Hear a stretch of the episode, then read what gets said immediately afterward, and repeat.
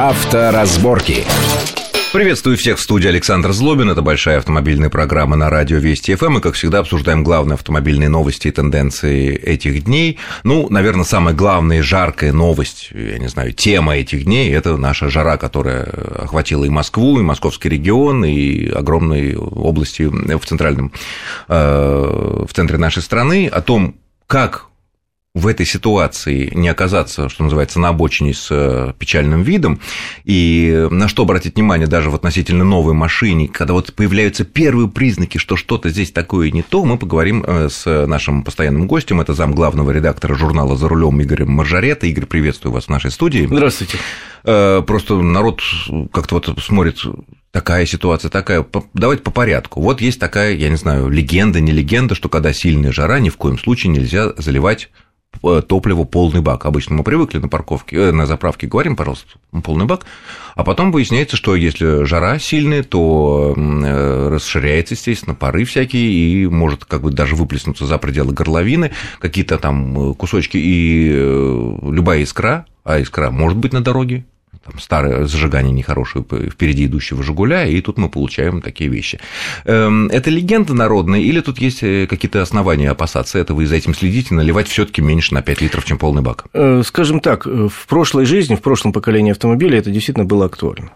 Нынешние автомобили это не, не грозят нынешнему поколению автомобилей, но и под нынешним имею автомобили, скажем, э, и пятилетние, и семилетние, и тем более свежие. Там все продумано, и я давно не слышал вообще о каких-то случаях возгорания автомобиля из-за того. Из-за этого. Из-за этого. А раньше что могло быть? Вот ты говоришь раньше это. Опасно. Раньше, в общем, когда все было очень просто, очень примитивно, не было, соответственно, системы какой-то там э, технической. Сейчас я не, не, не особенно силен, вот тогда действительно, если бы вы там в копейке в «Жигулях» налили полный-полный бак, да и потом бы закрутили его плотненько, да и машина простояла бы там на жаре, на жаре черного цвета день, что-то, может быть, и могло случиться. Но еще раз говорю, за последние годы я не слышал ни об одном возгорании автомобиля То есть, по этой причине. Современ... Это старые легенды, которые как бы ходят, и досужие журналисты а ее вписывают в свои обзоры. Да, я думаю, что это скорее... Всё, не будем тратить на это времени. Следующее, тормоза.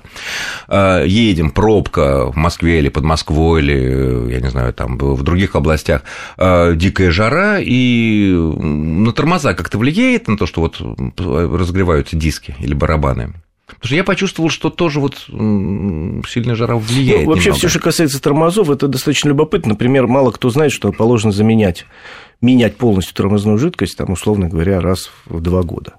Ну, положено, это прописано в мануале. Вот, да, ну, вот мало кто знает, но положено. И меняется свойство под влиянием вот, работы, температуры и так далее. Что же касается летом, ну, может ухудшиться. Не просто летом, а когда у нас 30, жару, 35, жару, от асфальта вообще 50. Гипотетически э, может ухудшиться э, торможение стать не, не таким эффективным. Но совсем отказать тормоза из-за этого, я думаю, не могут. Сами, сами по себе. Сами по себе. То но... есть они могут поскрипывать, то есть, они да, могут... говорят, что э, более жесткие там, стать педали или более мягкой, там, условно говоря.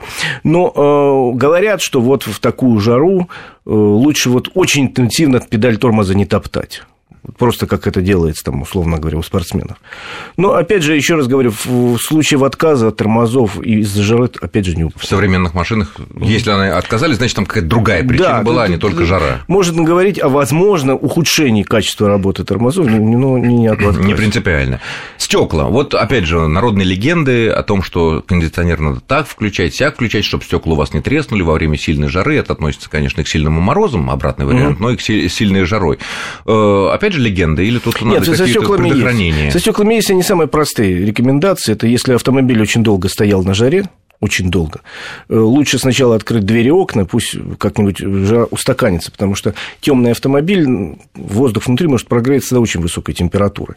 А лучше открыть окна, двери, подождать там несколько минут, а потом включать кондиционеры не на самый, на холодный, угу. не самый холодный режим, потому что ну, это элементарный закон физики, теплое, холодное рядом. Сильно разогретое да. стекло может, какое бы оно хорошее не было, оно может не выдержать сильного потока очень холодного воздуха. Вот это, вот, в общем, все рекомендации. А, Еще такая вот э, ситуация бывает, что когда мы едем долго по жаре, у нас включен кондиционер, э, и когда мы останавливаемся, якобы нельзя сразу машину выключать, нужно сначала выключить кондиционер, да, или там с кондиционером дать машине чуть-чуть поработать, иначе там, возможно, какие-то проблемы с системой, охлаждения, системой вентилирования отопления. Думаю, что это скорее все таки такая легенда Тут я не вижу специальной необходимости. Ну, если вы считаете, что так лучше, да ради бога, никто никому не запрещает. Нет, ну главное, что такого нет. Как вот э, с турбированными двигателями мы знаем, что все таки лучше, чтобы когда мы остановились, чтобы турбина как-то там кончила, закончила работать, и не сразу выключать. Ну, на самом деле, современные механизмы уже нигде это не прописано. В правилах эксплуатации современного автомобиля. Ну, в народном, в народном, в народном, в народном Ну, это, знаете, как, э, это как извечный спор, прогревать автомобиль или нет. Ну, сейчас, мне кажется, отошел. Вот он где где-то году в пятом, седьмом уже закончился, прогревать или не прогревать, да, вместе с тем, что лучше автомат или, да, или да, ручка, да, когда стали автоматы более-менее надежные. Ладно, с жарой мы разобрались, я думаю, все, в общем, разум везде, что в холод, что в жару, он все это более-менее понятно. А, следующая тема. Вот э, в конце недели объявлено, ну, вернее, введено в действие новые правила в Москве о том, что зона платной парковки простирается теперь в некоторых местах, далеко не во всех, конечно, но в некоторых местах до третьего транспортного кольца, в основном это север э, этой зоны и запад этой зоны. Э, вот, на твой взгляд, это понятно, что это вещь неизбежная. Да. Других вариантов нету. И Увы. никто не может, как бы не хотел сэкономить человек какие-то деньги на парковке в Москве, никто не может привести пример ни одного мегаполиса, в котором бы парковка была бы бесплатна или бы куда бы не был бы въезд бесплатный. Э, вот э, в нашей ситуации это вот сейчас назрело уже до третьего кольца начинать, потому что дальше эти протуберанцы будут, естественно, распространяться и в другие регионы столицы. Ну, наверное, в каких-то районах назрело, в каких-то нет. Э, да, правильно говоришь, вещи совершенно необходимые. В всех мегаполисах Европы и Америки, это, и Азии практика такая существует, платных парковок. Более того, не существует бесплатных. Вот. Не существует практически бесплатных. Тут надо сказать несколько моментов. Первый. Значит, э, я не понимаю, почему нельзя сделать как в большинстве столиц европейских, когда парковка платная в те моменты, когда там действительно большой спрос. Условно говоря, в Париже парковка в абсолютном большинстве районов центра платная только с 8 утра там, до 8 вечера. Остальное время совсем бесплатное или, да. или чуть-чуть? Э, в разных районах, но в большинстве ну, совсем то есть, по крайней мере, есть некая дифференциация. Да, есть совсем бесплатное в большинстве, кстати. Значит, это первое. То есть у нас надо было долго-долго объяснять, что, почему надо сделать платную по выходным. И то у нас почему-то только воскресенье, суббота не вошла. Ну ладно, это, я надеюсь, разберутся власти. Второй момент. Значит, когда вводили платную парковку в пределах бульварного кольца, лично Собянин ездил по городу, и вице-мэр Лексутов ездил, встречался с людьми, они проговаривали. Потом сказали, видимо, хватит уже, наговорились, и вот эту зону расширили, вот сегодня, ну, в смысле, то, что на ну, этой да. неделе, практически без консультации с местными жителями. Это очень плохо, объясню почему. Дело в том, что внутри бульварного кольца, допустим, живет совсем мало жителей. Там в основном офисы, магазины, там то же самое касается Садового кольца. Побольше, нас... но тоже немного. Да, да, вот я сужу по своему переулку, где у нас редакция располагается, это между Бульварным и Садовым. Там есть жилые дома, но вот жильцов я немного знаю. Что ну, кроме того, жили. как правило, дома, находящиеся в этой зоне, они имеют огороженные дворы, как да, правило, да, да, да. где парковка бесплатная, естественно. Да, это касается значит, только улиц. Это вот я говорю про центр. А вот за пределами Садового кольца, в частности, в той зоне, где сейчас ввели платную парковку, очень много жилья.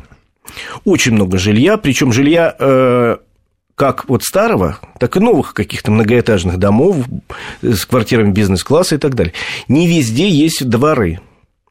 Ну, бизнес-класс вообще-то имеет обычно подземную парковку. Э, как правило, подземная парковка в таких дворах, э, в таких домах ну, могут себе позволить, ну, не то, что могут, успели купить там 10% жителей, 10-15, ну, не все далеко.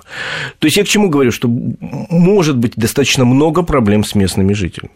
И я вот... Не, то есть это та зона, где есть уже, скажем так, небогатые жители? Там всякие есть, и, э, в общем, есть спорные ситуации, а нынешнее московское законодательство законодательство по поводу парковок достаточно жесткое.